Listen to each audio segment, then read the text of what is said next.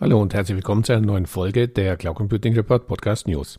In dieser Ausgabe geht es um die aktuellen Entwicklungen bei Gaia-X, der Cloud-Infrastruktur nach europäischen Sicherheitsstandards.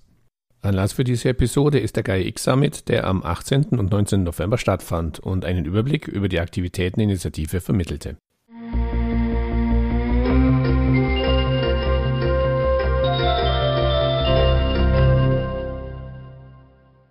Kommen wir zuerst einmal zur Politik.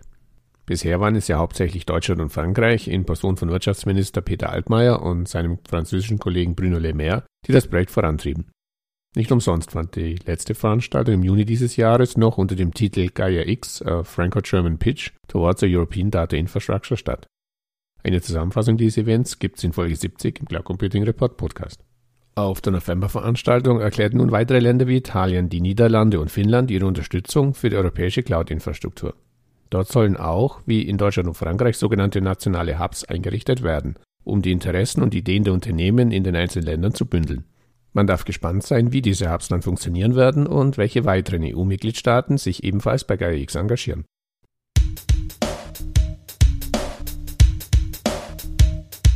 In Bezug auf die Organisationsstruktur der GAIA-X Association gibt es gute und schlechte Nachrichten. Die gute Nachricht zuerst.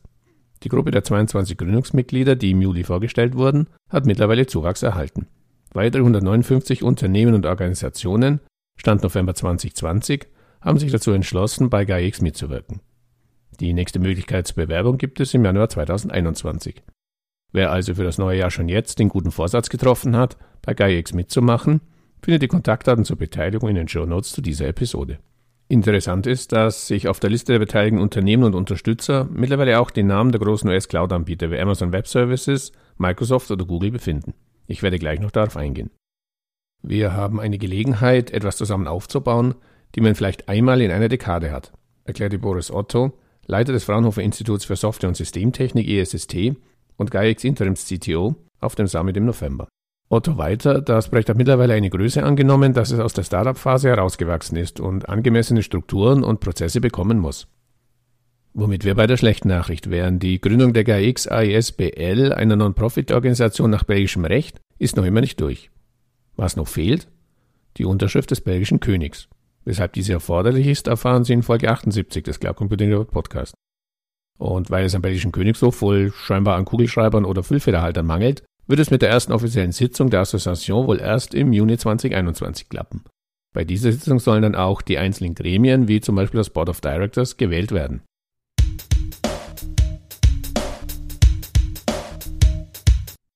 Und damit wären wir bei einem weiteren Punkt, der weiterhin für Diskussionsstoff sorgt. Nämlich der Frage, wer darf bei GAIA-X mitmachen und noch wichtiger, wer entscheidet, wer mitmachen darf oder nicht. Schon in der bereits erwähnten Folge 78 hier im Podcast hatten wir darüber berichtet, dass es schon im Vorfeld Stunk gegeben hatte.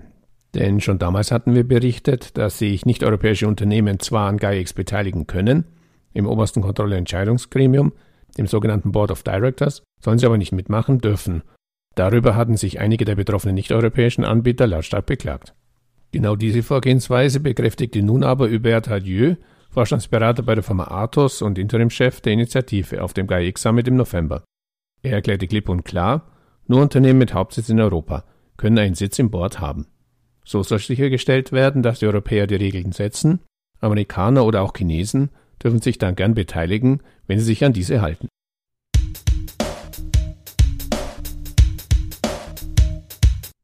Chinesen? Wieso den Chinesen?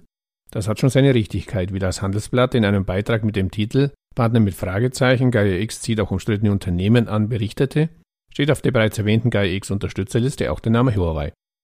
Ein chinesischer Konzern, der sich an europäische Datenschutzvorgaben im Sinne der DSGVO hält, irgendwie nicht so ganz vorstellbar.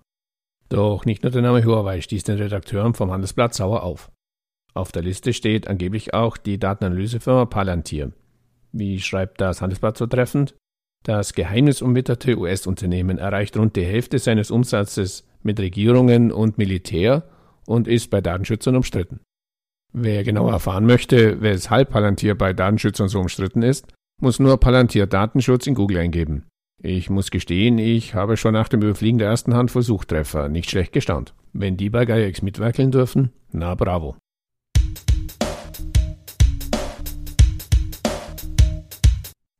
Doch zurück zum eigentlichen Thema. Wie vertragen sich Gaia-X und die großen Hyperscaler wie Amazon, Google oder Microsoft?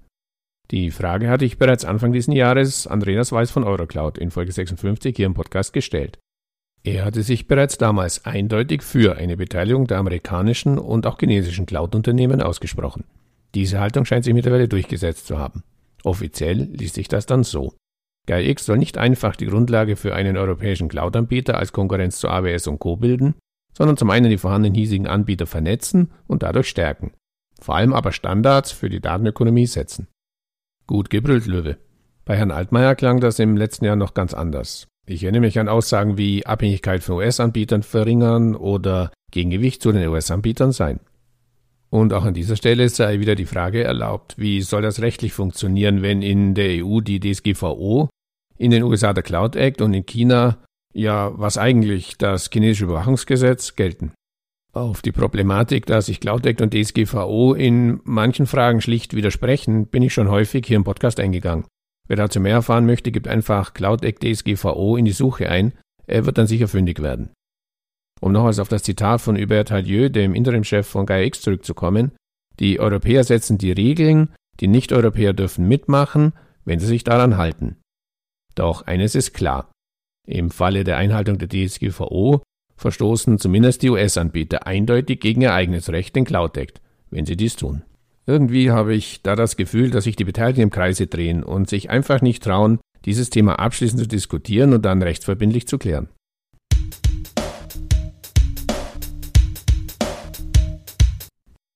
Und damit sind wir beim letzten Thema, das auf dem Gaia-X Summit im November angesprochen wurde. Die Gaia-X-Dienste, welche diese dann auch immer sein werden. Auch beim Summit blieb offen, wann Gaia-X-Dienste allgemein zur Verfügung stehen werden. Selbst der Microsoft-Vertreter warnte angeblich, dass der Aufbau der ersten föderalen Daten- und Cloud-Infrastruktur der Welt kein geringes Unterfangen sei. Man brauche dazu einen Übergang zu dezentralisierten Identitätsmanagement-Standards, die vorhanden seien dafür nicht ausgereift genug. Der auf der Veranstaltung vorgestellte Fahrplan sieht vor, im März die weiter ausgearbeiteten Dokumente zur Festlegung der Standards, der technischen Architektur und der Policy Rules vorzulegen. Allerdings ist dies auch erst nur ein erster Schritt. Für Juni und September sind bereits weitere Versionen der technischen Architektur und der Richtlinien geplant. Parallel wird zwar immer auch an der Umsetzung dieser Grundlagen und der Entwicklung konkreter Lösungen gearbeitet, doch diese werden im nächsten Jahr, wenn überhaupt, lediglich als Pilotprojekte vorgestellt werden. Am Geld soll es zumindest nicht scheitern. Das Bundeswirtschaftsministerium plant die Förderung von Gaia-X Use Cases mit 200 Millionen Euro. Dazu soll ein Wettbewerb für Leuchtturmprojekte ausgerufen werden, wenn die Mittel im Haushalt bewilligt sind.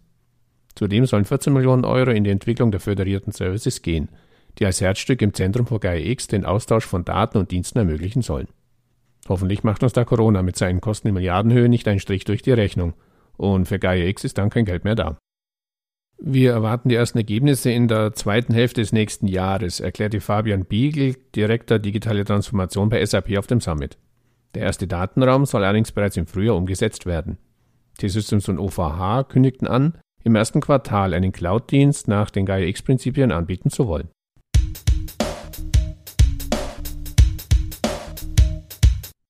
Und damit bleibt die alles entscheidende Frage: Wird es Gaia-X wirklich gelingen, die hohen Erwartungen zu erfüllen?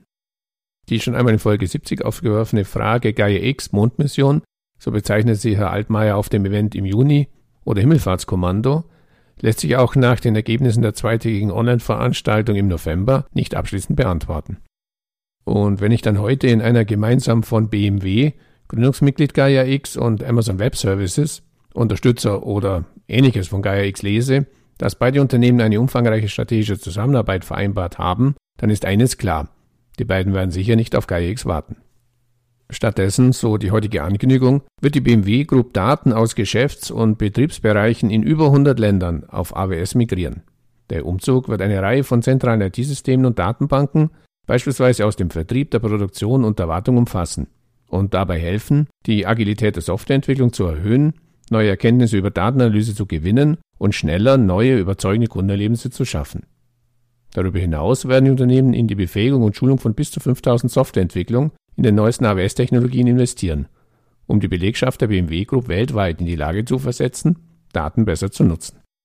Erst ganz am Ende der BMW-Pressemeldung ist zu lesen, Die BMW Group wird ihre Expertise aus diesen Anwendungsfällen in die kürzlich angekündigte Automotive Alliance einbringen, die auf Basis von Gaia-X Standards aufgebaut werden soll. Als Gründungsmitglied, Klammer auf BMW Group, Klammer zu, und Day One Member, Klammer auf AWS, Klammer zu, aha, so heißen die also, die mitmachen, aber nicht mitentscheiden dürfen, von Gaia-X streben die Unternehmen an, den Cloud Data Hub in Richtung der Gaia-X-Standards für souveräne, sichere und innovative Datenräume weiterzuentwickeln. Diese Formulierung könnte fast von einem Politiker stammen.